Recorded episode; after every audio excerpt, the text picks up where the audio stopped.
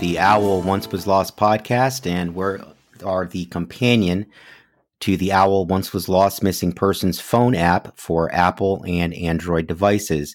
If you have children, elderly parents, or know anyone with psychological conditions that could lead to an accidental disappearance in any form or fashion, you need to download the free app and be ready in the event the worst does happen and you need helpful eyes and ears out looking in your area in real time. Please also consider supporting this effort through our Patreon page, Patreon, that's P-A-T-R-E-O-N dot com slash once was lost. With only $3 per month, you would be helping to maintain the phone app and be a producer of the podcast. This is a one man effort here. So is the phone app, which is being improved and added to almost weekly to make it even more useful in an abduction case or missing persons case. Feel free to list anyone that you know that's missing already directly on the app, and it will get plenty of looks and be in the Owl family's eyes and minds as we can cover the case here on the podcast as well. You just got to go ahead and post them on the app. That's all you got to do. So, okay, so let's get into this missing persons case. We source from storiesoftheunsolved.com under missing persons. We highly recommend this site if you enjoy true crime mysteries, and they are a partner of the Missing Persons phone app as well as this podcast. So, this is the disappearance of Sage Smith. Sage Smith was born to Shad LaQuinn Smith on December 13th, 1992, to parents Latasha Dennis and Dean Smith. Not long after she was born, her parents divorced and her father was incarcerated on a drug charge.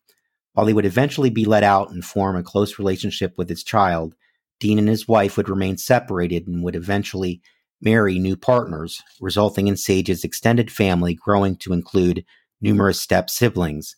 Due to an unstable home environment, Sage, Sage was primarily raised by her paternal grandmother, Lolita Cookie Smith, for a time, Sage and Cookie lived in Garrett Square, an affordable housing complex located in one of the poorest neighborhoods in Charlottesville, Virginia. Despite having a fairly low income, Cookie was a dedicated parent to Sage and the two grew very close. She was also a prominent figure in the local community, serving on the Tenants Association and the Residential por- uh, Patrol. When Sage was 12 years old, she and Cookie moved to Charlottesville, Fifeville neighborhood where she would meet one of her dearest friends, Shakira Washington, who lived two doors down. Eventually, she would return to her mother's care, but after Latasha was deemed unfit to take care of her, Sage was then placed into the foster system. While in her teens, Sage came out as transgender, telling her family and friends that she identified as a woman.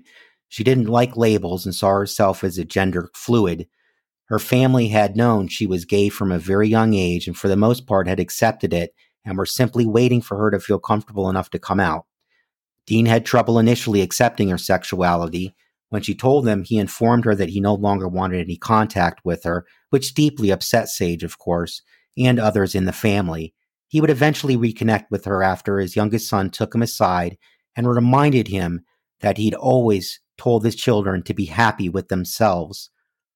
While Sage was becoming more comfortable with who she was, she found the transition to be difficult due to the harassment and bullying she and her friends experienced. Due to this harassment, she was cautious. She always ensured she didn't walk home alone, and she would never go anywhere with any person that she did not know. Sage was described as being incredibly charismatic and energetic, a person who had a smile and could light up a room. She was a social butterfly and had a presence that was unforgettable and one of her passions was dancing. And every weekend, she and her friends would get dressed up and go out on the only queer club in Charlottesville or to the strip club located near the University of Virginia. It said she owned her dancing skills by making YouTube videos whilst in high school. She also was known for being quite fashionable and liked to impress those around her. She took pride in the way she looked and would ensure she always looked her best before going out. In 2011, Sage became the first person in her family to graduate from high school, despite struggling at times to maintain her grades. About a year later, in March 2012, she moved into her own apartment with the assistance of the foster care system and soon invited Shakira and her other friend Aubrey Carson to live with her. The apartment, which was located on Harris Street, was dubbed the Dollhouse Mansion, in quotes, due to its pink walls, and the girls often would host parties there.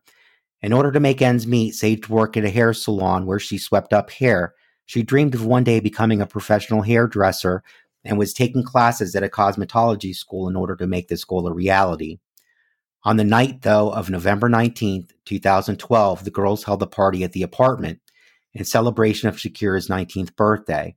At some point, a girl arrived and stated that she wanted to fight one of Sage's friends over a man, an altercation which ended up outside. Sage got involved and began fighting an acquaintance by the name of Jamel Smith, which led to the police being called.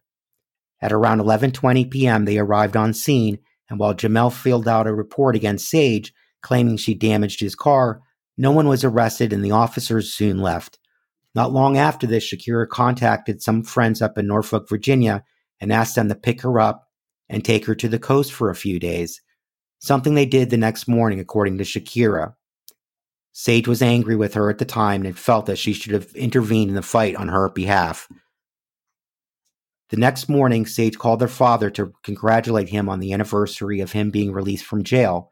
While on the call, she'd asked him for money. Sources differ on what the money was for, with some stating she wanted to get her hair braided, while others stated that the funds would go towards purchasing a new TV for the apartment. With Thanksgiving the next day, Sage was very excited, and she would be traveling to Louisa County to surprise her stepsisters who lived with Latasha. She was also eager to see her new mother's house. And according to Latasha, Sage never responded to any of the calls or texts that were sent that day. Around 5 p.m. that evening, Sage was at home getting ready for a date, and at 5:40 p.m. she woke up Aubrey, who had been sleeping on the living room, and to tell her that she was headed out and would be back later on that evening. However, when Aubrey woke up a few hours later, she was found that, that the apartment was completely dark and Sage wasn't there, with all calls made to her cell phone being sent directly to voicemail. So on November 21st, 2012, Aubrey awoke to find Sage still hadn't returned to the apartment when she tried to call her cell phone, she found it kept going straight to voicemail, which struck her as odd, since Sage constantly had her phone on her and had always had its charger on hand. Worried, she contacted a few friends, which is when she learned that Sage's stepsister, Kyra Morgan, had seen her the previous night around 6:30 p.m. on Main Street, near the intersection of West Main Street and 4th Street Northwest. Kyra had been walking to the bus stop when she saw Sage talking on the phone. While she was unsure who she should been who she had been speaking with, she did recall hearing her say she'd be there in five minutes. Aubrey then called Cookie, who felt immediately troubled and knew something wasn't right. She told Aubrey to wait until 10 p.m. that night and to report Sage's missing if she did not return before then. The Charlottesville Police Department started their investigation into Sage's disappearance on November 22, 2012.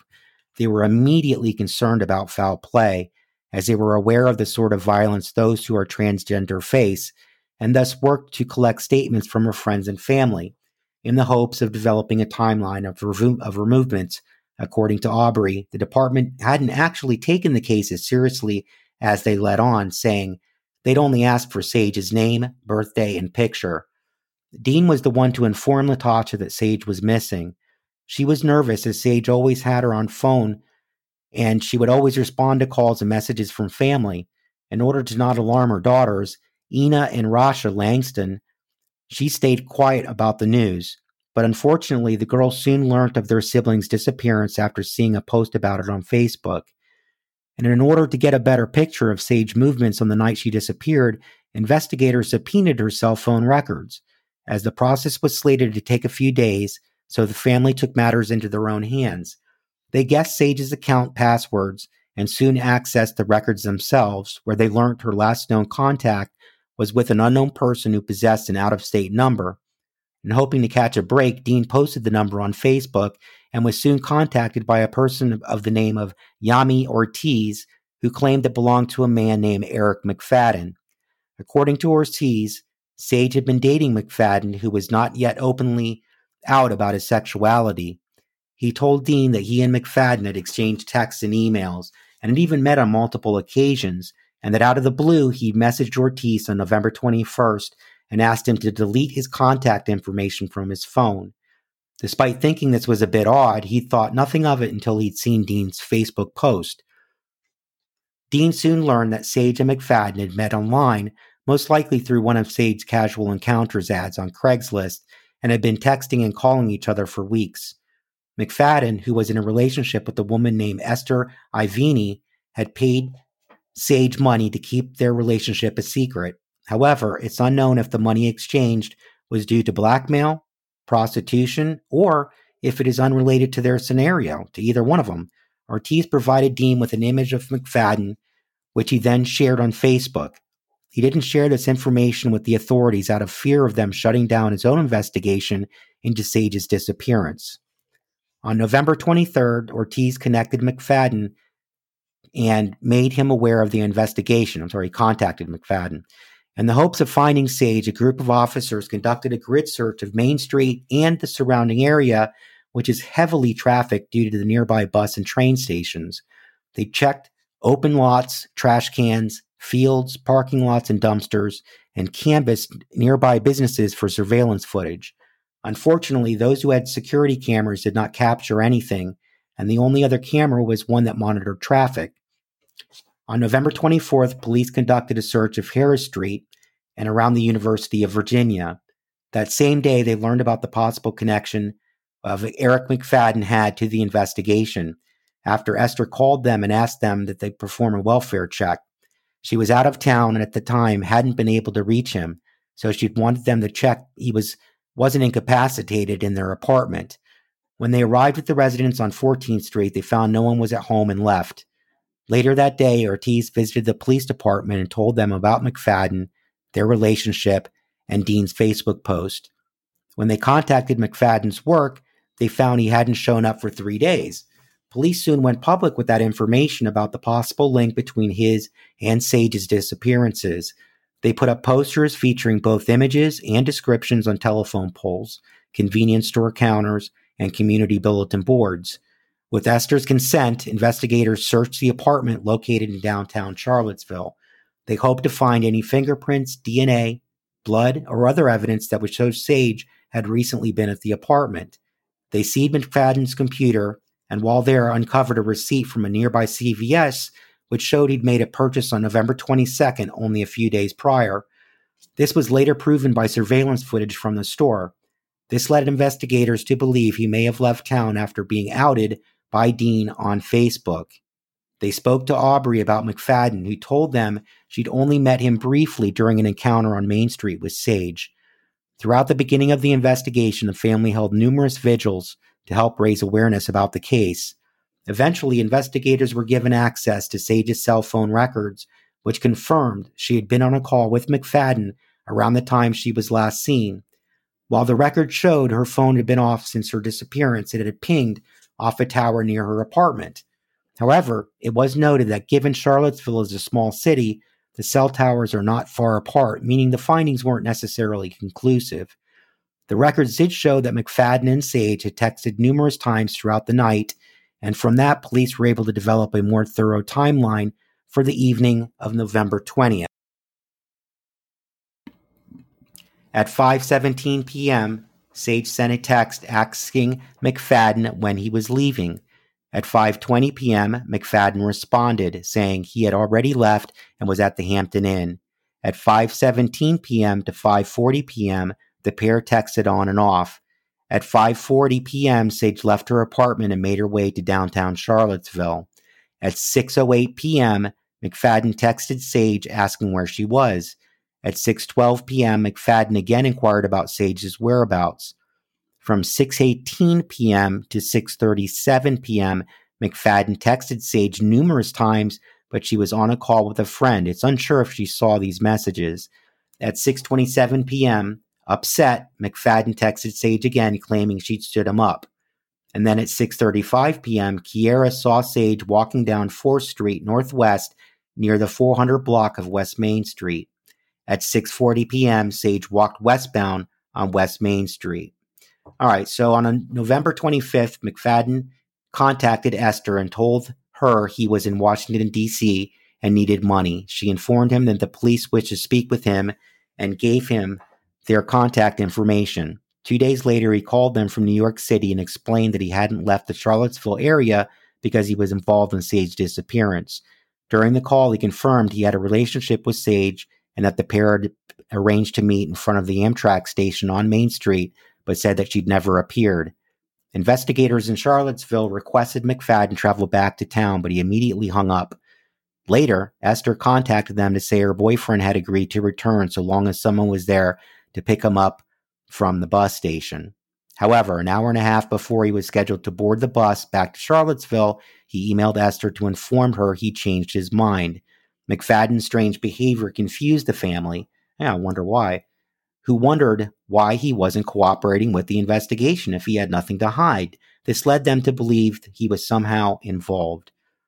During the first week of the investigation, Cookie claimed to have tried to contact investigators numerous times, to, which took her, you know, leaving several messages for them to return her calls. Then on November 28th, investigators searched the streets and wooded areas along West Main Street before expanding the search to include the area around McFadden's apartment. They also held their first press conference regarding the case, where they stated it wasn't a criminal investigation as they had no evidence to prove that anything criminal had occurred. On November 30th, police visited a trash expert who helped them determine that the garbage in the dumpster located behind McFadden's apartment was transported to a landfill 60 miles away in Henrico County, just outside Richmond, Virginia. Three days later, Esther came to the police department after receiving an email from McFadden where he describes the night Sage went missing. This provided a different sequence of events to the ones he had initially shared with investigators. According to the email, he and Sage had met up on the night in question and when walking down the street were approached by a group of people. Claiming Sage had enemies, he wrote that he'd walked away before anything bad could happen. This suggested that McFadden had been afraid of whomever he'd seen, but as his story hadn't changed, police were unsure if it was the truth.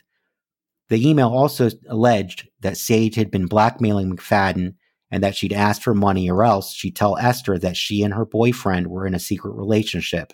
He ended it by writing that he was heading to the Midwest and he apologized for hurting her. After learning of the email, McFadden shot to the top of the suspect list, of course. As a result, police obtained warrants to search his computer, email accounts, social media, and bank accounts, but uncovered no evidence. Police searched through Sage's social media accounts, which showed no use since the night she disappeared. And through this search, they learned that many of her previous partners were not openly gay and thus had been keeping the information on the down low. According to one friend, one of the relationships had been with a man whose girlfriend had learned of his meetings with Sage after discovering emails. The man had blamed Sage and had attacked her one night while she was walking home. The assault had resulted in charges being laid. However, it was later confirmed he had no involvement in Sage's disappearance as he had been incarcerated at the time.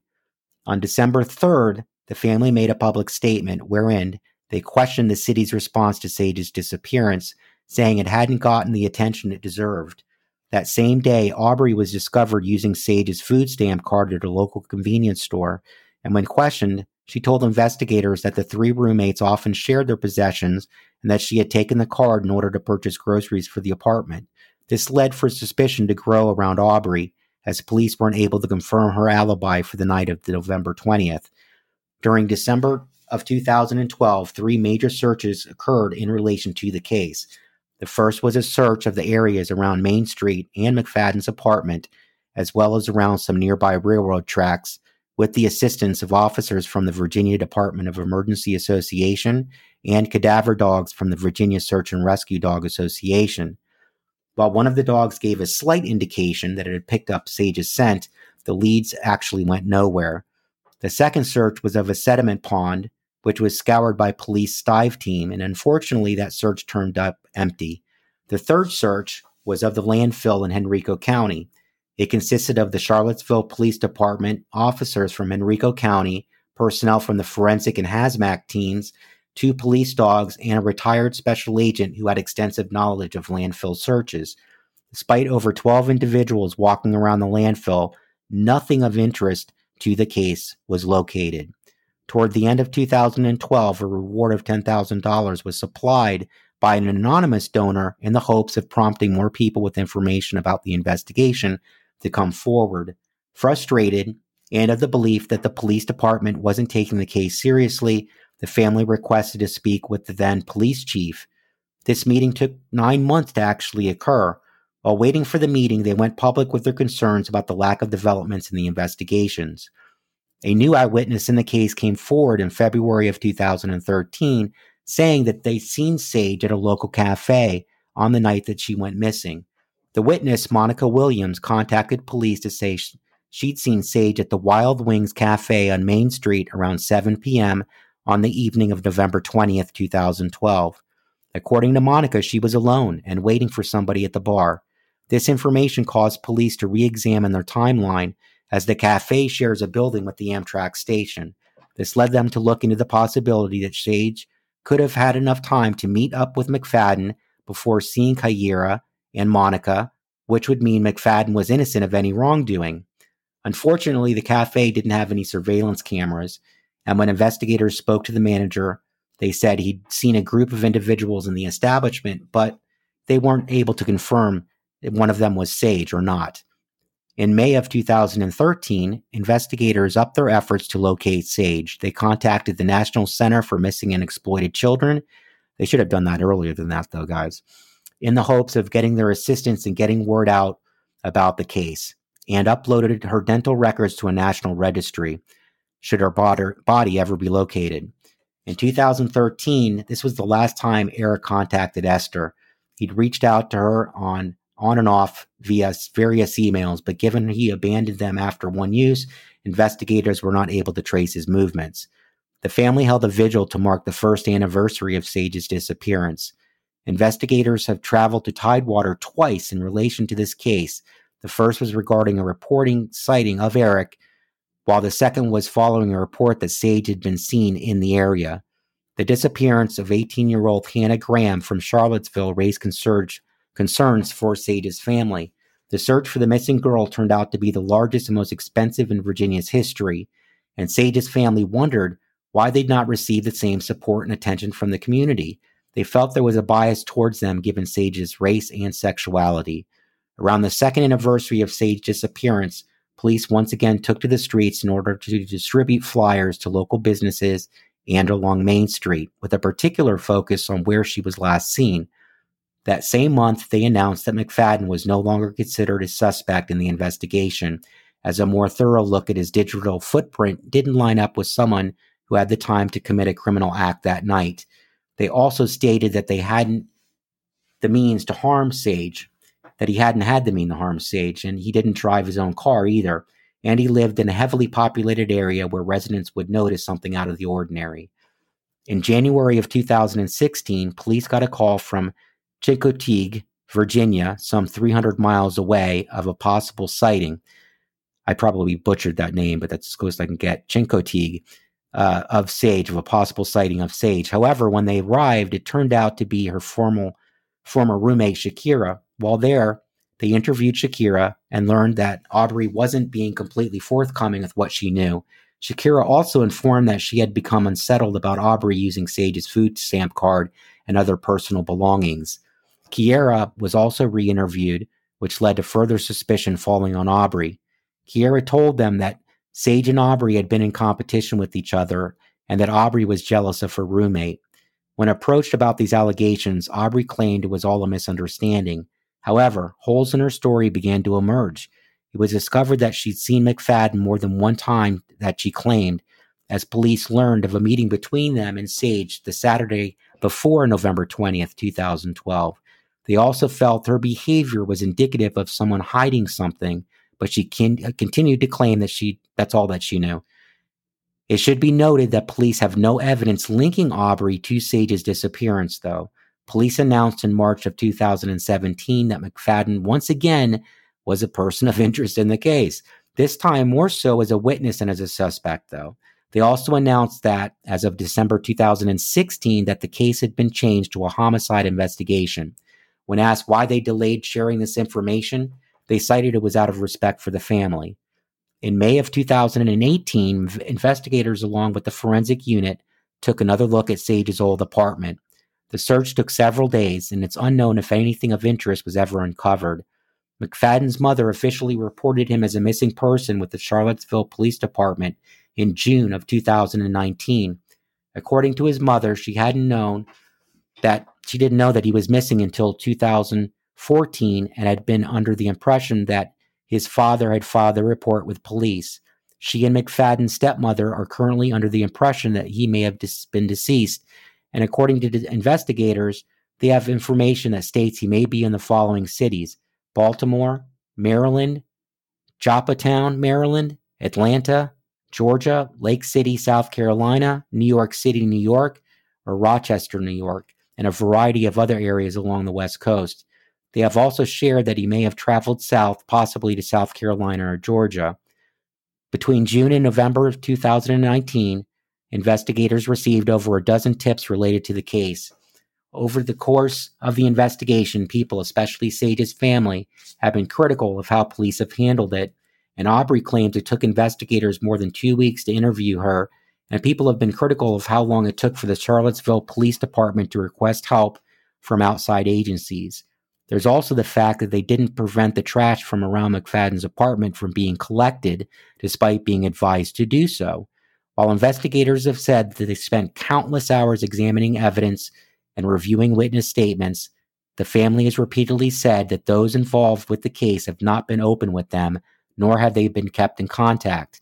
The department's new police chief approached them regarding this claim and acknowledged that his officers had dropped the ball. A petition has been started to encourage the police department to keep heavily investigating Sage's disappearance. It asks that investigators begin to better communicate with Cookie and requests that they expand the investigation beyond its focus on McFadden. It also asks that the department publicly apologize for its mishandling of the case, especially surrounding the amount of time it took to be designated as a criminal investigation. Finally, it requested that the media respect the pronouns Sage went by and urged for regular meetings with the family. That's important, guys. As of May 2020, Sage's case is still being treated as a probable homicide. Investigators have teamed up with the FBI in their search for answers, and there is currently a $20,000 reward for information. So there's a few theories. The first one is, and it's the primary theory in the investigation, is that Eric McFadden was involved in Sage's disappearance. This is due to the inconsistencies in his story as well as the decision to leave Charlottesville area not long after Sage was reported missing. As aforementioned, aforementioned, he's considered a person of interest in the case, and investigators are looking to speak with him in order to gain a better understanding of what happened the night of November 20th, 2012. McFadden is still missing, though, and listed as a missing person by the Charlottesville Police Department. The second theory is some have shared that Aubrey may have been somehow involved in Sage's disappearance. Similar to McFadden, this is due to the inconsistencies in her version of events, as well as the fact that she is said to have begun using Sage's possessions not long after she went missing. Aubrey maintains her innocence and continues to claim she shared all that she knows with investigators. There's a third and final theory in the case that Jamel Smith, the inv- individual Sage got into a physical altercation with on November 19, 2012, may have been involved. According to the investigators, he doesn't have an alibi for the night she went missing, and he's said to have been very upset about the fight and how it turned out. Unfortunately, police have not been able to properly question him as he's nowhere to be found. So, in the aftermath, for several months after Sage disappeared, Cookie would get numerous calls from a blocked number between 1 a.m. and 3 a.m. a couple of nights a week. However, when she would answer, there would be no one on the other end. The call stopped when Cookie lost her phone and had to get a new number. Dean has shared that he's filed with, or filled, I'm sorry, with regret in how he treated Sage after coming out. He wishes he could have acted differently and not lost that time with his child. Since Sage's disappearance, Cookie has become seriously ill. She was diagnosed with chronic obstructive pulmonary disease and has undergone triple bypass surgery. Sage's stepsister, Yana, wishes Sage could have been around to see the milestone she hit since her disappearance, including graduating from high school and getting her driver's license. The CUE, which is the Center for Missing Persons, had a bench made up in Sage's honor, as well as the Remember Tour recently made a stop in Charlottesville, and Sage was amongst those honored. The family hopes that Sage's disappearance leads to cases involving transgender youth being treated differently in the future. Sage Smith went missing from the 500 block of West Main Street in downtown Charlottesville, Virginia on November 20th of 2012. She was 19 years old and was last seen wearing a black jacket, dark gray sweatpants, a black scarf, and gray and black rain boots with pink and purple lining. She may have also been wearing a bleach hooded sweatshirt. And at the time of her disappearance, she took she stood between 5'8 and 5'11 and weighed 130 pounds. She has black hair, which is usually worn in braids, and brown eyes, and was known to wear women's clothes and wigs. Her ears and eyebrows are pierced as well. Currently, her case is classified as endangered missing. If alive, she would be 27 years old now. Eric McFadden was last seen in Charlottesville, Virginia on November 23rd of 2012. He was 21 years old. At the time of his disappearance, he stood between 5'10 and 6 foot 1 and weighed approximately 180 to 190 pounds. He has black hair and brown eyes. Currently, this case is classified as endangered missing. If alive, he would be either 28 or 29 years old. Those with information regarding the case are asked to contact the Charlottesville Police Department at 434 970 3280. Tips can also be called into Crime Stoppers at 434 977 4000 or the family tip line at 434 970 3381. If you're not comfortable contacting any of these specific people or the police department, you can always send us an email at the owl once was lost podcast at gmail.com. So that's going to end this case for today, guys, on um, the Smith case.